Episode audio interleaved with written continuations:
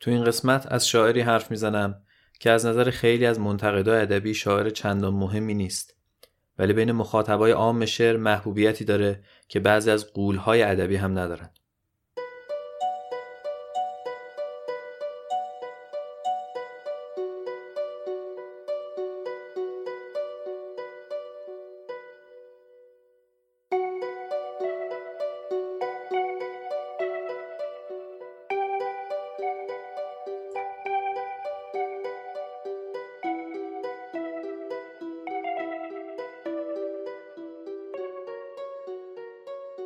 شما دارید به پادکست ریرا گوش می‌کنید.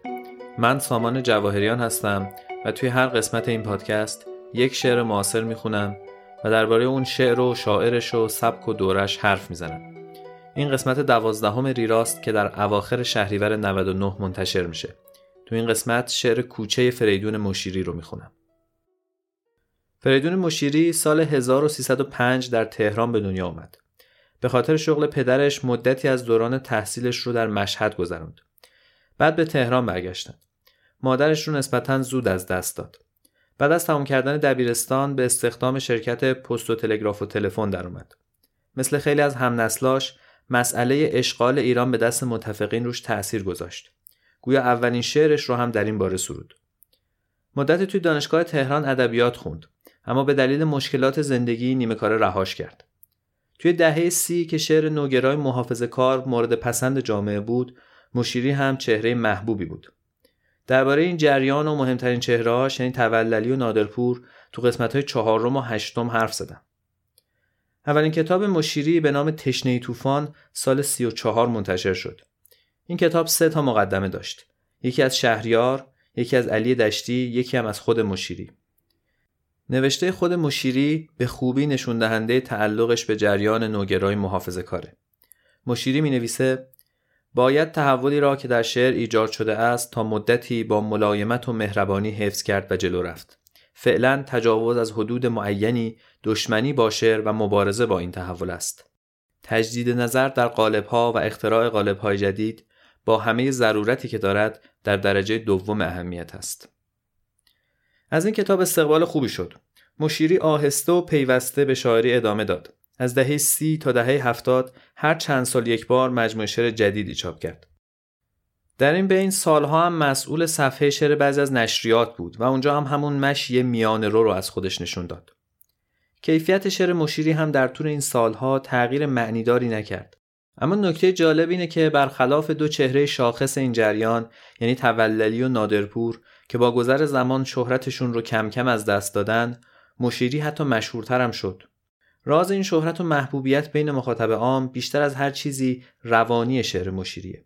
زبان مشیری نرم و ساده است. معمولا تصاویر شعرش هم تکراری و آشنا هستند برای همین مخاطب برای درکشون نیازمند کوشش ذهنی خاصی نیست.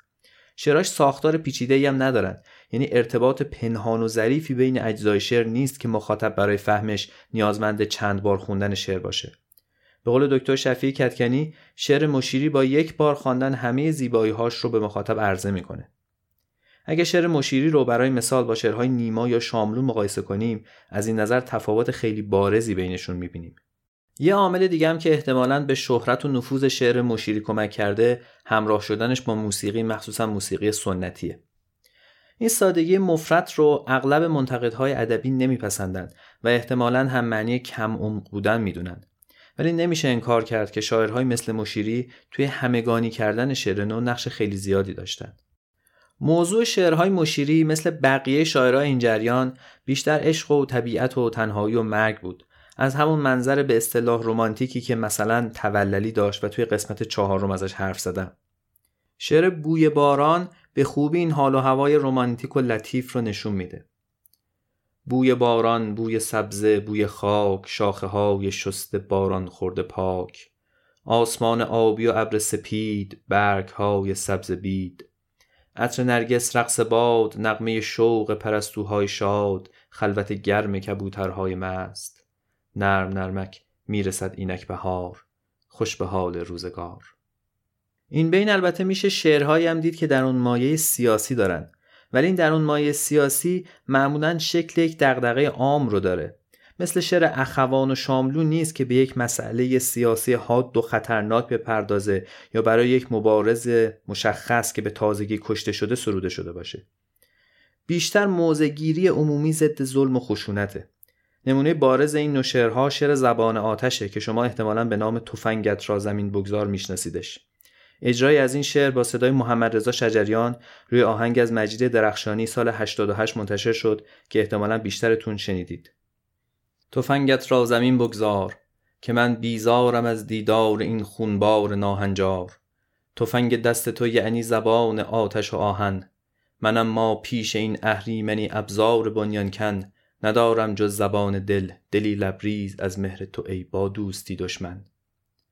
زبان آتش و آهن زبان خشم و خونریزی است زبان قهر چنگیزی است بیا بنشین بگو بشنو سخن شاید فروغ آدمیت راه در قلب تو بگشاید مشیری تو دهه هفتاد به اوج شهرت رسیده بود و توی جلسات شعرخانی زیادی داخل و خارج از ایران شرکت کرد.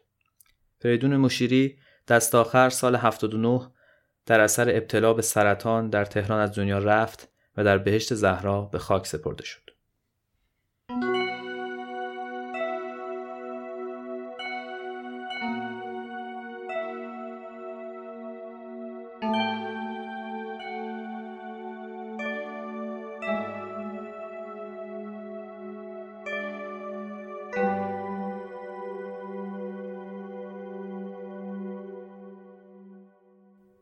بی تو محتاب شبی باز از آن کوچه گذشتم.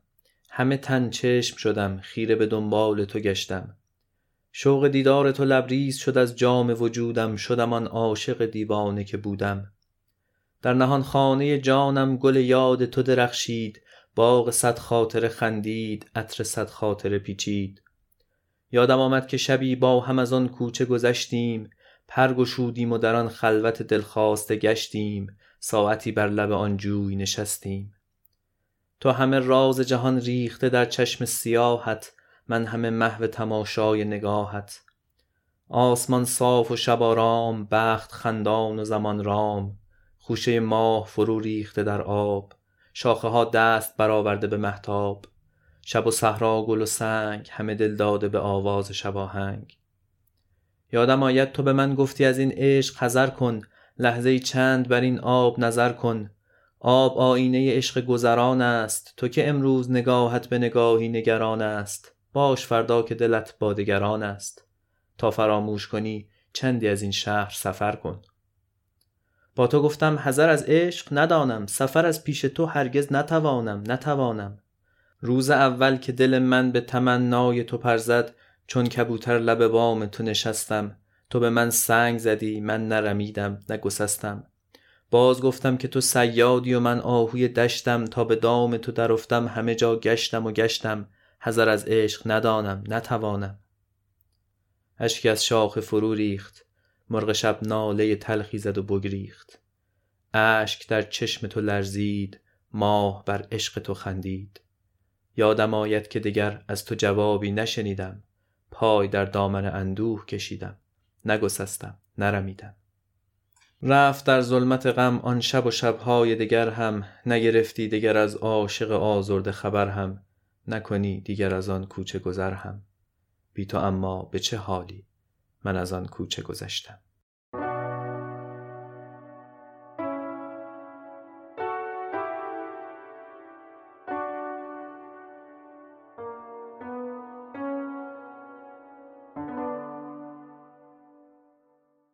تو قسمت سوم گفتم که من شعر نیمایی و شعر آزاد رو به یه معنی به کار نمی‌برم. شعر آزاد یه قالبه اما شعر نیمایی مجموعه از ویژگی های شعری رو تو خودش داره که نیما مبدعشون بود و با شعر سنتی متفاوته. این شعر به نظرم نمونه بارز شعریه که آزاد هست ولی نیمایی نیست. شروع شعر تازه و تاثیرگذاره. یک شب محتابی من دوباره ولی این بار بدون تو از اون کوچه رد شدم. مخاطب کنجکاو میشه که ببینه اون کوچه کجاست و اونجا چی گذشته. اما چیزی که در ادامه شعر میاد یه گفتگوی کلیشه‌ای بین عاشق و معشوقه. نه زبان و نه تصاویرش نیمایی نیستن خیلی سنتی هن. سطرهایی مثل شوق دیدار تو لبریز شد از جام وجودم یا باز گفتم که تو سیادی و من آهوی دشتم به وضوح این رو نشون میده. گذشته از زبان و تصاویر خود عشقی که این شعر تصویر می‌کنه و رابطه عاشق و معشوق هم نشانی از تازگی و امروزی بودن در خودش نداره. دقیقا مثل معشوق کلیشه‌ای شعر سنتی معشوق این شعر هم عشق عاشق و جدی نمی‌گیره. بهش میگه چیز مهمی نیست سفر کن یادت میره. عاشقم مثل عاشقای غزل سنتی غرق عشق و پای عشق میمونه و جفای معشوق رو تحمل می‌کنه. عشقشون هم هرگز به وسال نمی‌رسه. شعر بعد از اینکه دو سه صفحه همین روند رو ادامه میده با برگشت به همون آغاز تموم میشه. بی تو اما به چه حالی من از آن کوچه گذشتم؟ در واقع این شعر جز همین یک سطر چیز تازه و بدی برای ارائه نداره. اینکه این شعر اینقدر بین گروهی از خوانندگان شعر محبوبه نشون میده که سلیقه ادبی بخش بزرگی از مردم هنوز از اساس به همون موازین سنتی عادت داره. ولی جز اون به نظرم علت دیگهش ویژگی همون سطرهای آغاز و پایانه که شعر رو به یک موقعیت مشخص و عینی می‌بره. نیما تو نوشتهاش از این میگه که شعر سنتی فارسی سوبژکتیو یا ذهنیه و من می‌خوام شعر رو ابژکتیو یا عینی کنم. واقعا هم توی شعر قنایی قدیم همه چیز به شکل کلی و انتظایی تصویر میشه. معشوق های غزل سنتی فردیت و تشخص ندارن. همه شبیه همن. انگار همه این شاعرهای غزل سرا طی قرنها عاشق یه نفر بودن. همونطور که معشوق این شعرم فردیت نداره. این تقریبا راجع به همه پدیده ها صادقه. مثلا باران رو در نظر بگیرید. اگه این کلمه رو جستجو کنید ده ها بیت از غزلهای سنتی پیدا می‌کنید که اونو به کار بردن. مثلا این بیت معروف سعدی. سعدی از سرزنش خلق نترسد هیهات. غرق در نیل چه اندیشه کند باران را؟ این باران هیچ تصویر ملموس و واقعی و دقیقی نداره. باران به طور کلیه. ولی مثلا وقتی نیما میگه آسمان یک ریز میبارد. روی بندرگاه روی دنده های آویزان یک بام سفالین در کنار راه. روی نوغان خانه روی پل که در سر تا سرش امشب مثل اینکه ضرب می‌گیرند یا آنجا کسی غمناک می‌خواند. یه طرح عینی و واقعی و ملموس از باران توی یه موقعیت خاص و توی اون شهر بندری ترسیم می‌کنه. به نظر من جذابیت سطرهای آغاز و پایان شعر کوچه هم در همینه. اما بقیه دو سه صفحه متن شعر که این بین اومده کمکی به این نمی‌کنه و شاعر به وادی تکرار کلیشه های شعر سنتی میافته. مشیری نمونه بارز هنرمنداییه که محبوبیتشون بین خوانندگان عام خیلی بیشتر از اهل فنه. اگر از من بپرسید توی همین جریان شعری نادرپور نسبت به مشیری شاعر خیلی بهتریه. ولی شاید برای مخاطب عامی که دنبال تجربه ذهنی تازه نیست بلکه می‌خواد شعر حرف دلش رو به شکلی ساده و لطیف واگویه کنه مشیری بهترین شاعر باشه. چیزی که شنیدید قسمت دوازدهم پادکست ریرا بود. قبل از خداحافظی من دو تا خبر دارم. اولیش اینه که با توجه به شروع سال تحصیلی و تغییر شرایط کاری من فاصله انتشار قسمت های پادکست کمی بیشتر میشه. ریرا قبل از این تقریبا هر 15 روز یک بار منتشر می‌شد. از حالا سعی می‌کنم حدودا هر سه هفته یک قسمت پادکست رو منتشر کنم. خبر دوم اینه که من توی مهر ماه قرار یک کارگاه آنلاین چهار جلسه ای با عنوان بازخانی تحول شعری نیما برگزار کنم. برگزار کننده این کارگاه مدرسه مشقه. برای اطلاع از محتوای این کارگاه و شرایط ثبت نام می‌تونید به صفحه های مدرسه مشق توی شبکه های اجتماعی مختلف از جمله اینستاگرام برید.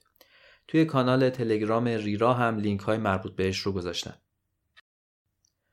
پادکست ریرا رو می‌تونید از همه اپلیکیشن های پادگیر بشنوید. همینطور از ناملیک و کانال تلگرام ریرا. البته پادکست با یک هفته تأخیر روی تلگرام قرار می‌گیره. برای دیدن و خوندن مطالب مرتبط با پادکست می‌تونید ریرا رو توی تلگرام، توییتر و اینستاگرام دنبال کنید. شناسه پادکست ریرا توی همه این شبکه ها هست ریرا پادکست. بهترین جا برای گفتگو درباره پادکست هم صفحه توییتره. ممنونم از گروه پرسونا که موسیقی پادکست رو تهیه کردن و از شما که به پادکست ریرا گوش می‌کنید.